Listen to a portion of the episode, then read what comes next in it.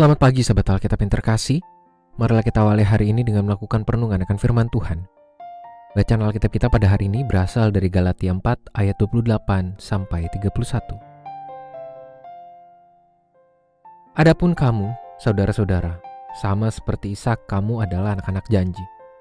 Namun sebagaimana dahulu dia yang dilahirkan seperti biasanya menganiaya yang dilahirkan menurut roh. Demikian juga sekarang ini. Namun apa yang dikatakan kitab suci? Usirlah hamba perempuan itu beserta anaknya, sebab anak hamba perempuan itu tidak akan menjadi ahli waris bersama anak perempuan merdeka itu. Karena itu, saudara-saudara, kita bukanlah anak-anak hamba perempuan, melainkan anak-anak perempuan merdeka. Sikap Paulus dalam keempat ayat ini telah menjadi kritikan kepada dua kelompok. Yakni pertama, Paulus sedang mengkritik para orang yang memengaruhi jemaat di Galatia untuk menghambakan diri kepada hukum Taurat. Kedua, Paulus sedang mengkritik para jemaat yang telah membiarkan dirinya terpengaruh oleh ajaran tersebut. Titik berat dari tulisan Paulus ini adalah perihal status jemaat Tuhan yang adalah orang merdeka, secara khusus melalui pengorbanan Kristus. Melalui iman pada Kristus berarti jemaat sedang menjalani hidup di dalam kemerdekaan. Sedangkan meninggalkan iman pada Kristus berarti mereka telah menolak kemerdekaan tersebut untuk kembali menjadi hamba.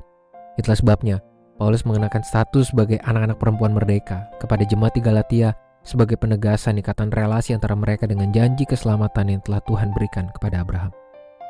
Sahabat Alkitab, marilah kita renungkan firman Tuhan ini dengan mempertanyakan kepada diri sendiri perihal sejauh mana efektivitas kita dalam menjalani hidup sebagai orang merdeka di dalam Kristus. Kita perlu menyadari bahwa sebagai orang merdeka di dalam Kristus berarti kita telah lepas dari berbagai belenggu kuasa dosa yang sebelumnya justru menghambat relasi antara kita dengan Tuhan.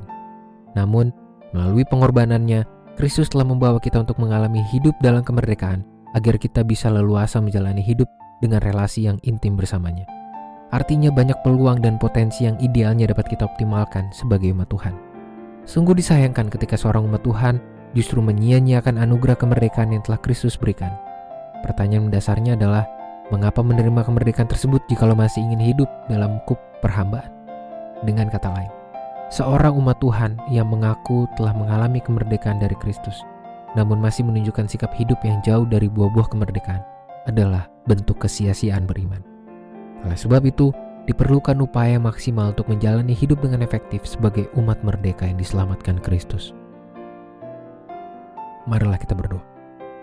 Tuhan, terima kasih untuk kemerdekaan yang telah Tuhan berikan kepada kami, melepaskan kami dari belenggu kuasa dosa yang menghambat relasi kami dengan Engkau, yang menjauhkan kami darimu. Dan Tuhan, tolonglah kami untuk benar-benar mampu menghidupi kemerdekaan itu, menghasilkan perbuatan-perbuatan yang juga sesuai dengan kemerdekaan, dengan keselamatan yang telah Tuhan berikan. Hanya dalam nama Tuhan kami Yesus Kristus kami berdoa dan menyerahkan kehidupan kami. Amin.